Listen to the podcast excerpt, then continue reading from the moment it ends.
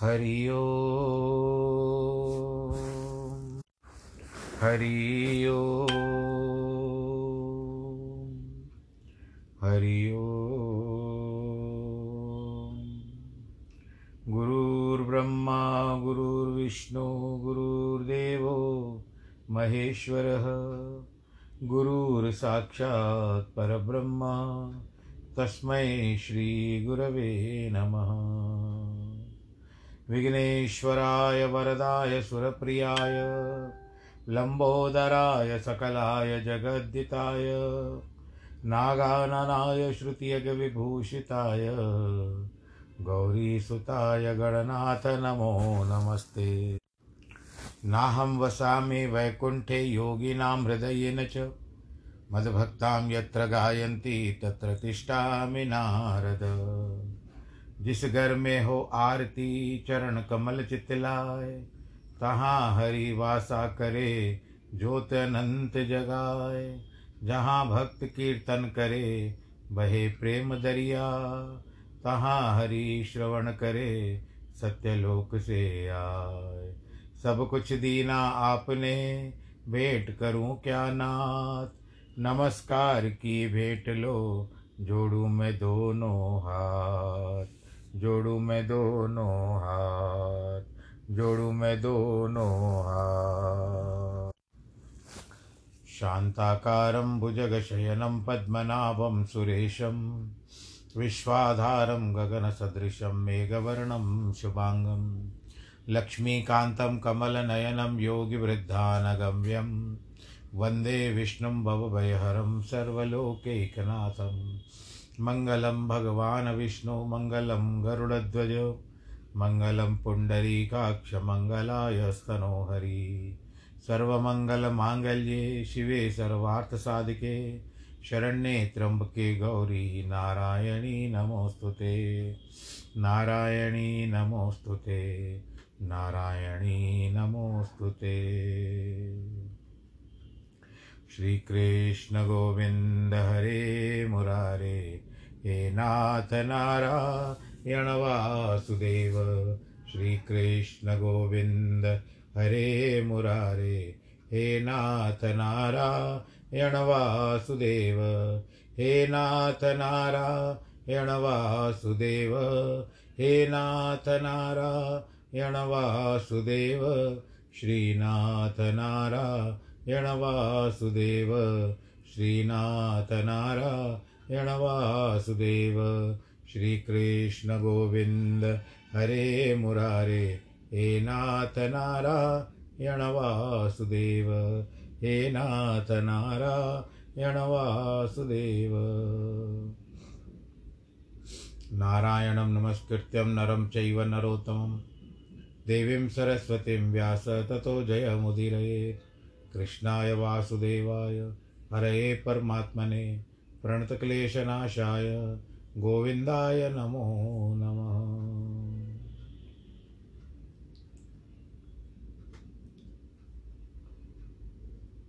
सच्चिदानन्दरूपाय विश्वोत्पत्त्यादिहेतवे तापत्रयविनाशाय श्रीकृष्णाय वयं नुमः।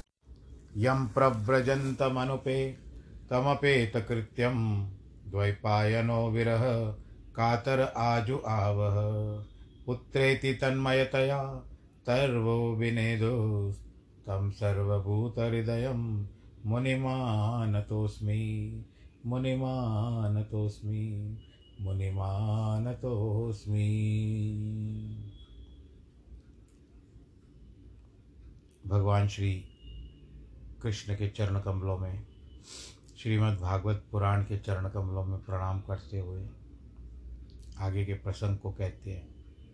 आप लोगों ने किस जिस तरह से सुना कि भगवान भोलेनाथ ने सबके ऊपर दया कर दी और उन्होंने दक्ष का यज्ञ पूरा करवाया, फिर भगवान नारायण जी का दर्शन हुआ सबको और सबको दर्शन देने के बाद सब लोग अपने अपने लोग को चले गए। मैत्रेय जी विदुर जी के सामने बैठे हुए और उनके प्रश्नों के उत्तर दे रहे हैं। मैत्रेय जी अभी आगे कहते हैं कि सनकादिक, जो चार भाई हैं, नारद, ऋतु, हंस, अरुणि और यति, उन, इन ब्रह्मा जी के पुत्रों ने नैष्टिक ब्रह्मचारी होने के लिए गृहस्थ आश्रम नहीं किया। ये शत्रुदमन अधर्म भी ब्रह्मा जी का ही पुत्र है। इसलिए उसके वंश का भी वर्णन करते हैं। अधर्म की एक स्त्री थी जिसका नाम था मृषा। पत्नी में दम्भ के नाम, दम्भ नामक एक पुत्र हुआ। माया नाम की एक कन्या उत्पन्न हुई। सो मृत्यु के पुत्र नहीं था। इसलिए उन दोनों ने अपने घर में उसको रख लिया। ये महामते, दम्भ की माया नामक भार्या में लोभ नामक पुत्र और निष्कृति नामक पुत्री हुई। लोभ की निष्कृति नामक स्त्री में क्रोध नामक बेटा हुआ। और हिंसा नाम की बेटी हुई। क्रोध के हिंसा नाम की पत्नी में कली नामक तनय और दुरुक्ति नामक तनया उत्पन्न हुई। हे सतम, कली की दुरुक्ति नाम स्त्री में भय नामक पुत्र हुआ और मृत्यु नामक दोहिता उत्पन्न हुई। भय की मृत्यु नामक स्त्री से निरय नामक नाट बेटा और यातना नाम की बेटी हुई। हे अनक संक्षेप में मैंने सर्ग वर्णन किया है, जो पुरुष तीन वास इस बार इस अधर्म वंशावली को सुनता है, उसके शरीर के सब मल नाश हो जाते हैं, यानी पाप रहित हो जाता है। हे परीक्षित, पुण्य वंशावली को सुनो। ये तो आपने पूरा नकारात्मक सुना। अब सकारात्मक के बातें सुनते हो, सुनो। पुण्य कीर्ति वाले श्री भगवान के अंश से जिनका नाम जन्म हुआ उन स्वयंभू वंश का वर्णन करता हूँ। शत्रुपा, पति मनु के भगवान वासुदेव की कला से प्रियव्रत और उत्पान, उत्तानपाद दो पुत्र हुए। और उनको दायित्व दिया गया कि आप जगत की रक्षा में स्थिर हो जाओ। राजा उत्तानपाद की दो स्त्रियाँ थी। एक का नाम सुनीति था और एक का नाम सुरुचि था। सुनीति जो थी वो सीधी था, सीधी थी और सदैव नीतियों पर चलती थी। सुरुचि का जो स्वभाव था, वो रुचि पूर्वक था। सब में रुचि होती थी उसकी। और इसके कारण, इतने हाव भाव दिखाने के कारण उसने राजा उत्तान पद को अपने वश में कर रखा था। राजा भी उसको अधिक प्रेम अधिक प्रेम करता था। सुनीति, जो ध्रुव भक्त आप जानते हो, उसकी माता थी। राजा को इतना प्यार नहीं पा सकती थी। एक दिन वह राजा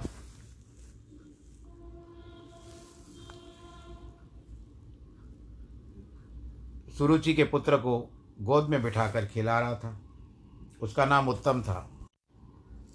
उसी समय ध्रुव भी कहीं से खेलते खेलते वहाँ पर पहुँच गए अपने भाई को, सौतेले भाई को राजा की गोद में बैठा देख करके उनकी भी इच्छा थी कि मैं भी जा कर के बैठ जाऊँ गोद में। जब वो बढ़ने लगे तो सुरुचि कहती है, आप राजकुमार हो तो भी राज सिंहासन पर बैठने योग्य नहीं हो, क्योंकि तुमने मेरे गर्भ से जन्म नहीं लिया है, कुक्षी से जन्म नहीं लिया अरे, अभी तो बालक है, इसीलिए तुझे इस बात का कुछ ज्ञान नहीं कि मैं दूसरी स्त्री के गर्भ में जन्मा हूँ। जो तू चेष्टा करता है वह तेरा मनोरथ होगा, जो है ना, वो बहुत दुर्लभ है। तो इस गोद के अधिकार का नहीं है, इस लायक नहीं है। यदि तू राज सिंहासन की इच्छा करता है तो तब से आदि पुरुष परमात्मा की आराधना तो कर। जब उसकी कृपा से मेरे गर्भ में जन्म लेगा, तब राज सिंहासन पर बैठने की इच्छा करना। बोलो नारायण भगवान की जय। मैत्री जी कहते हैं कि सौतीली माता के दुर्वाक्यों को सुनकर उनके हृदय को जैसे बाँध लग गए चुप गया। बहुत क्रोध से अपनी माता को देखने लगा। और जैसे होठ न आदमी काटता है क्रोध में, वो हो गया। और वो गुस्से में अपनी माता के पास आया। अपनी माता ने उसका देखा, स्वरूप अरे ये ध्रुव इतना क्रोध में इतनी लंबी लंबी श्वासें ले रहा है। तो कुछ जान करके सुनीति ने क्या किया? उसको अपनी गोद में बिठा लिया। और बातें सुनने लगी। ध्रुव ने सारी बातें बताई।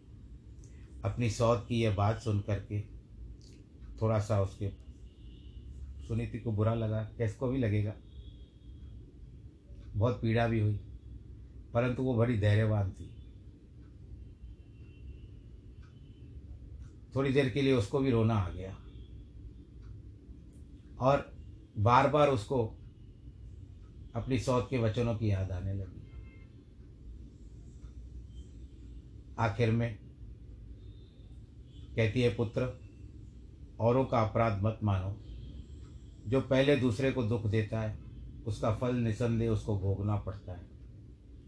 सुरुचि ने जो कहा, वह सत्य है, क्योंकि एक तो तूने मुझ भाग्यहीन के पेट से जन्म लिया है। और तूने मेरा दूध पीकर तू मेरा दूध पीकर इतना बड़ा हुआ है। राजा मुझको भार्या कहते तो हैं, परंतु मन में बहुत लज्जित होते हैं। मैं उनकी स्त्री ना के बराबर हूँ। हे वत्स ईर्षा छोड़ दो, निष्कपट हो जाओ। सत्य वचन तेरी माता विमाता ने कहे, तेरी विमाता ने कहे तो है तो तेरी माता ने यही तो कहा है। उसे तू स्वीकार करके श्री वासुदेव भगवान के चरणारविंदों की आराधना कर। जो उत्तम की नाई राज सिंहासन की इच्छा भी हो तो। सत्वगुणी, जिन भगवान वासुदेव के संसार पालने के लिए आत्मश्वास जीतने वाले की वंदना करते हैं, ऐसे चरण कमल की सेवा कर ब्रह्मा जी निश्चय ही ब्रह्म पद को प्राप्त हुए उसी भांति तुम्हारे पितामह भगवान मनु ने जिन आदि पुरुष अविनाशी, अंतर्यामी, एकाग्र बुद्धि से उत्तम दक्षिणा वाले यज्ञ द्वारा पूजन करके और उपाय से नहीं मिले, ऐसे भूमि के और स्वर्ग के सुख के साथ साथ मुक्ति के सुख को भी प्राप्त हुआ। हे पुत्र, जिन भक्त वत्सल नारायण के चन्नार के रास्ते को मुमुक्षु लोग खोज रहे हैं, तुम भी उन भगवान का आश्रय लो। तो दूसरा भाव आएगा ही नहीं। ऐसे निज धर्म सुशोभित मन में आदि पुरुष को स्थित कर श्री भगवान वासुदेव का भजन करो। बिना कमल नयन भगवान के तुम्हारा दुख दूर करने वाला मुझको इस संसार में कोई नहीं दिखाई देता। मैं भले माता हूँ, सब कुछ व्यवस्था कर सकती हूँ, लेकिन मैं तुझे उतना सुख नहीं दे सकती, जो तुझे पिता की तरफ़ से चाहिए। हे वत्स, ब्रह्मादिक सब देवता जिसकी खोज में रहते हैं, लक्ष्मी जी, कोमल कोमल कमल से, हाथों से कमल लिए, जिनकी चाहना करती है, उनकी चरणार विंदों की उपासना करो। मैत्रेय जी, ये मनोवांछित माता के मदर वचन सुन करके कहते हैं, धर धीरज मति दुर्द्रव, मति धीर ध्रुव छोड़ राज की आश, चला तुरंत तमक के, उर्धर रमा निवास। अब हम वन को जात हैं, छांड सकल धन धाम। जो चाहो सो राज लो, हमें नहीं कुछ काम। मन में यह प्रणत करत हो, ढूंढो श्री रघुवीर, जो नहीं दर्शन होएँगे तो तज देव शरीर। बोलो, कृष्ण करैया लाल की अपनी माता से और छोटे छोटे अपने संग के खेलने वाले बालकों से यह बात कह कर के वासुदेव भगवान का हित जानकर पिता के पुर से चल दिया। भगवान परम भक्त भगवान के परम भक्त पाप नाशक नारद जी को जब इस बात का पता चला तो उन्होंने अपने मन को स्थिर करके वहाँ पर पहुँचे और उनसे पूछने लगे कि ऐसा क्या बात हो गया? ये बालक है तो भी विमाता के दुर्भाग्य को हृदय में धारण नहीं कर सका। नाराज़ जी कहते, कुमार विचार करके कहते हैं कि खेल खिलौने आदि के समय में बालकों का कोई अपमान करे, व सम्मान करे, उसमें हमें बुरा भला नहीं देखते। जो तुमको मान, अपमान की ज्ञान है तो संतोष के हेतु यह भिन्न नहीं है। क्योंकि संसार में पुरुष को मोह से ही सुख दुख होते हैं, किसी प्रकार से नहीं होते। ये तात, इसलिए जब ईश्वर सहायक होते हैं तो कार्य भी सिद्ध होते हैं। इस बात को निश्चय कर परमात्मा से जो कुछ प्राप्त हो, उतरे में मनुष्य को चाहिए, अपने मन को संतोष दे। और तू माता के कहे हुए योग करने का योग योग योग करने के योग्य है। जिनका प्रसन्न होना पुरुषों को बहुत कठिन है। दुख से आराधना करने योग्य है। मेरी भी सम्मति है। मुनि लोग सबका संग त्याग कर, तीव्र योग समाधि से अनेक जन्मों से उनकी पदवी का अनुसरण करते हैं। तो भी उनका भेद नहीं पा सकते। इसलिए इस आयु में अपने हट को छोड़ दे कि ये तेरी हट इच्छा नहीं है और अभी फलदायक भी नहीं होगी। जब योग साधना का समय वृद्धा अवस्था आ जाएगी तो तुम इसको प्रयत्न करना। देव ने जिसके भाग्य में जो लिखा है, वह उचित है कि सुख से दुख में उतने ही अपने मन को प्रसन्न रखो, क्योंकि उतने में ही अपनी आत्मा को संतुष्टि रखता है। यह पुरुष निसंदेह मोक्ष को मोक्ष का भागी होता है। जो आपसे गुण अधिक हो तो उसको देखकर आनंदित होना चाहिए, उसकी निंदा ना करे।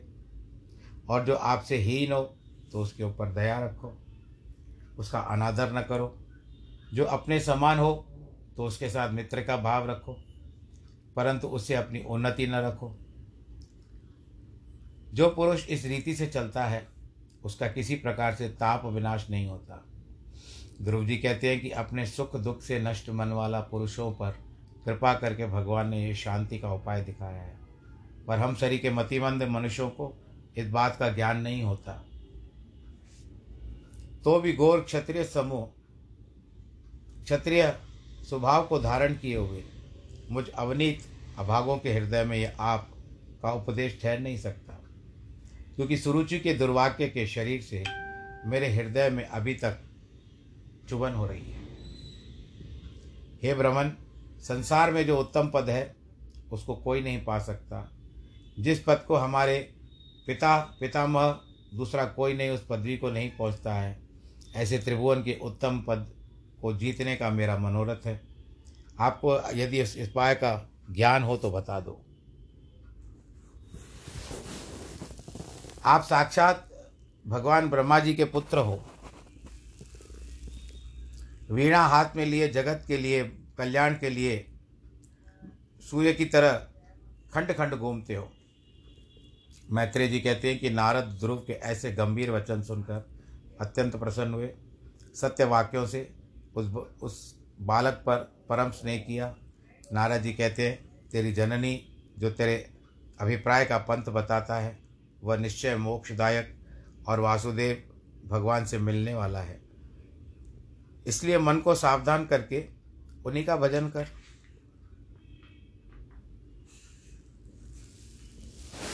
जो मनुष्य अपना सुख चाहे तो वह धर्म, अर्थ, काम, मोक्ष के निमित्त श्रीमन नारायण जी के चरणार बिंदों की आराधना करे। क्योंकि प्रधान कल्याण का कारण वही है। इसीलिए हे पुत्र, श्री यमुना जी के तट पर अत्यंत रमणी मधुम न, मधुवन नामक क्षेत्र है। वहाँ श्री कृष्णचंद्र आनंद कंद सदा विराजमान रहते हैं। वहाँ तू जा, निश्चय तेरा कल्याण होगा। उस पवित्र आश्रम में जाकर नित्य यमुना जी के अमृत रूपी जल से त्रिकाल स्नान कर। त्रिकाल स्नान होता है कि प्रातःकाल मध्यान्ह काल सायंकाल। अपने नित्य कृत्य से निश्चित हो, दृढ़ आसन जमा करके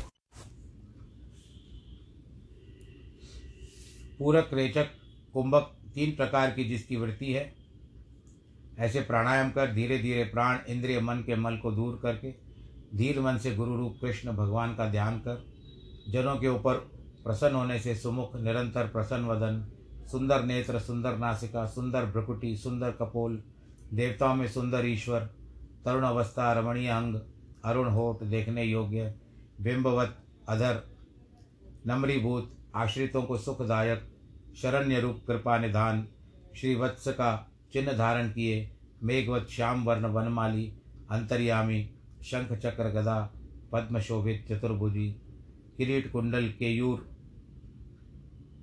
कंगन से देदीप्यमान कौस्तुभ मणि और आभरण ग्रीवा में देदीप्य मान चमकदार पीताम्बर धारण किए हुए। कट में क्षुद्र घंटिका कंचन के नुपुर चरनार विंदों को सजाए अत्यंत दर्शन योग्य शांति चित्त, मन और नेत्रों के आनंद वर्धक है।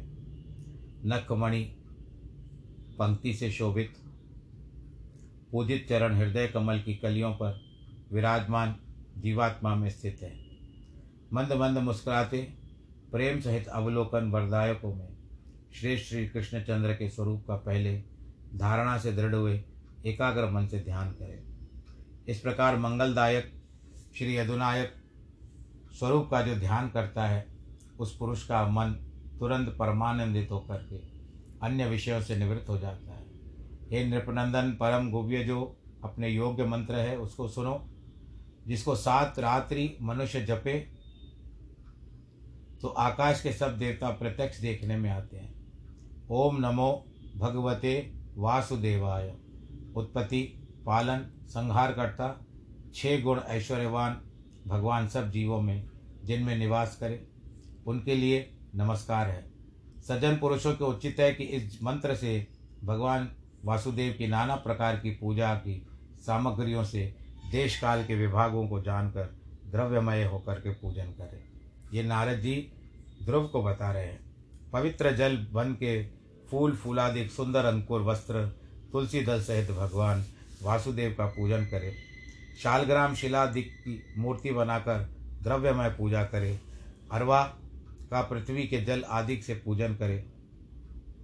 इंद्रियों को जीते, मन को शांत रखे, मौन बन वन के कंदमूल खाए और अपनी इच्छा से जो अवतार धारण करते हैं, उनकी चिंता चिंतन करें। विष्णु भगवान फिर अपनी अचिंत्य माया के अवतार लेकर सुंदर लीला करेंगे। इस प्रकार हृदय में ईश्वर का ध्यान करें। पहले ऋषिश्वरों ने, मुनीश्वरों ने भगवान वासुदेव की परिचर्या जिस प्रकार की है, उन्हीं विधानों से द्वादश अक्षर मंत्र जिसको ओम नमो भगवते वासुदेवाय का है, उसके अर्थ का प्रयोग करें। मन वचन शरीर से मनोगत ईश्वर की परिचर्या करें, सेवा करें। इस भांति सेवा करने से भगवान भक्ति के करने वाले मनोकामना को भी प्राप्त कर लेते हैं। निष्कपट भजन करने से पुरुषों को भाववर्धन करने वाले भगवान धर्म, अर्थ, काम, मोक्ष, चारों पदार्थ जो मन अभिलाषित, धन पुत्राधिक फल चाहते हैं, उसी समय उसको देते हैं। जो भक्त मुक्ति होने की इच्छा करे, वह विरक्त होकर भक्तियों के दृढ़ किए हुए भाव से साक्षात निरंतर भाव से पूजन करे। नारद के ऐसे मनोहर वचन सुन करके सुनीति कुमार ध्रुव जी ने उनकी परिक्रमा की, उनको प्रणाम किया। भक्ति रूप हरिचरणारविंद में शोभित होकर मथुरा के निकट मधुवन को गमन किया। ध्रुव जी के वन में जाने के उपरांत नारद राजा उत्तान पात के अंतपुर में पहुँचे। राजा ने नारद को आता देकर, अर्घ्य दे करके आदर सत्कार पूजन कर आसन दिया। आनंद पूर्वक विराजमान हो गए। नारद जी कहते हैं, हे राजन, आपका मन मलिन तन क्षीण हो रहा है। ऐसी क्या चिंता है? आपका धर्म, अर्थ, कर्म से सब नष्ट तो नहीं हो गया? राजा बोले, हे ब्रह्मन, मैंने स्त्री से विवश होकर के निर्दयपन से सकल सुक सुल सुलक्षण दाम महात्मा अपने पाँच वर्ष के बालक को उसकी माता समेत घर से निकाल दिया। यहाँ पर माता समेत निकालने का तात्पर्य है कि उसकी माता सुनीतों को भी अनाहत करके रखा है। हे नारद, जिसका कोमल मुखारविंद कुमला रहा है, ऐसे अनाथ भूखे थके हुए, सोते हुए बालकों को कहीं, उस बालक को कहीं भेड़िया न छा खा गया क्योंकि मन में अके वन में अकेला होगा और मुझे दुर्मा, दुरात्मा को देखो।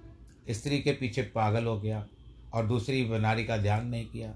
उसको गोद में तक बेचारे को नहीं बिठाया। वो आना चाहता था, बैठना चाहता था, पर मैंने नहीं बिठाया। नाराज़ जी बोले, राजन, अपने अपने पुत्र की महिमा फिर से दोहराता हूँ। आपने अपने पुत्र की महिमा को नहीं जाना। वह बड़ा प्रतापी है। भगवान उसके रक्षक हैं, इसलिए ऐसे पुत्र का तुम सोच मत करो। जिसका राम रक्षक, उसका कौन भक्षक? लोक कुंभालों में जो ऐसा हो सके। तुम्हारा पुत्र बहुत बड़ा नाम का विस्तार करेगा। यह सुनकर के, नारद जी की बात सुनकर के मैत्रेय जी बताते हैं कि उत्तान बात बहुत प्रसन्न हुए और उन्होंने उनका आदर मान किया। ध्रुव जी ने देव ऋषि, देश, देव ऋषि आज्ञानुसार मथुरा में जाकर के स्नान इत्यादि किया। फिर तीन तीन रात्रि के अंत में कैत और बेरों के आहार से शरीर की स्थिति अनुसार एक मास व्यतीत किया। फिर प्रीति बढ़ाकर कृष्णचंद्र की आनंद का ध्यान किया। दूसरे महीने में छठे दिन अपने आप गिरे, तृण और पत्तों को खाकर आदर पूर्ति हरि भजन करता है। तीसरे मास में नौ दिन में जलपान करके उत्तम श्लोक ईश्वर का समाधि से पूजन किया।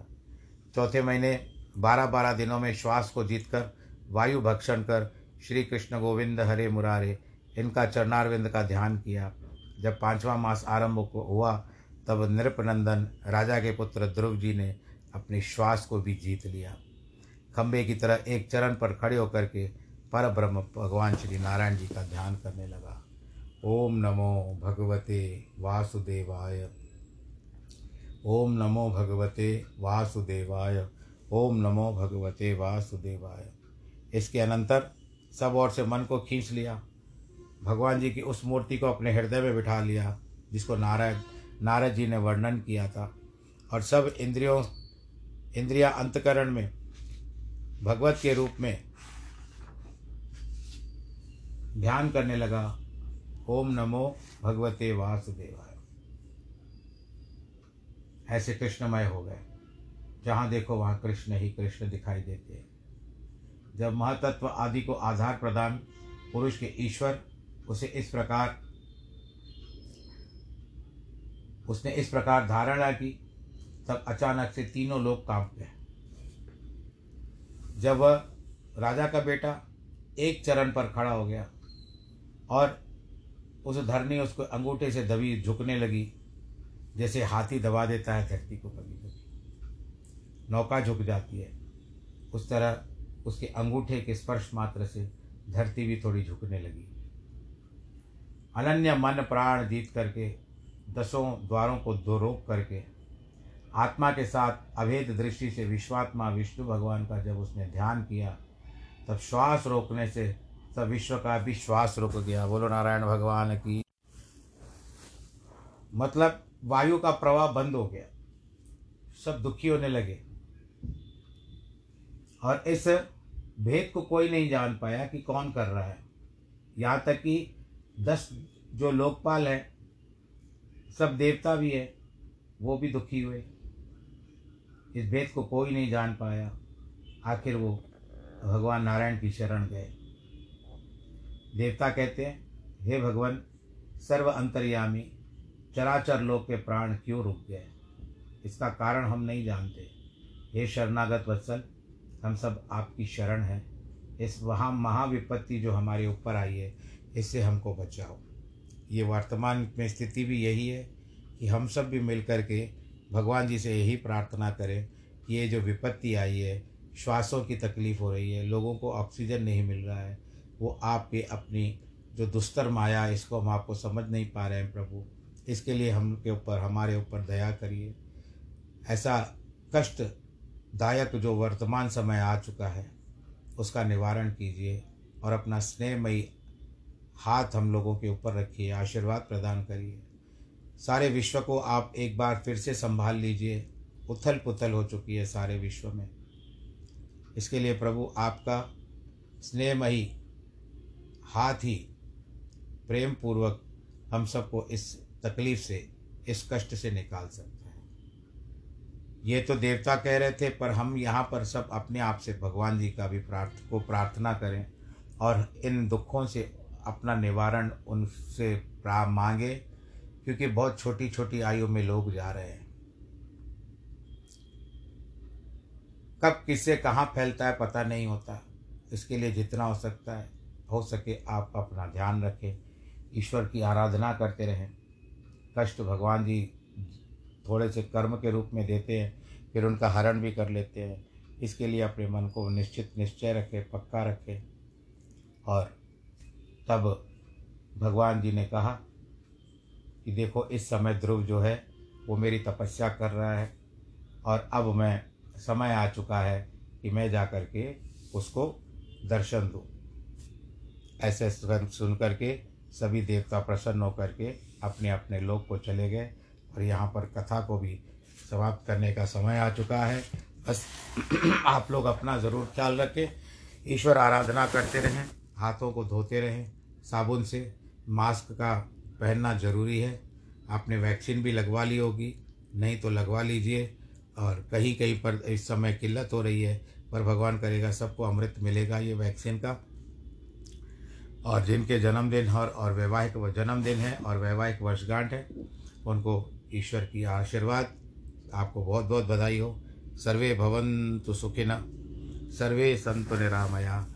सर्वे भद्राणि पश्यन्तु माँ कश्चित् दुखभाग भवेत्। नमो नारायण।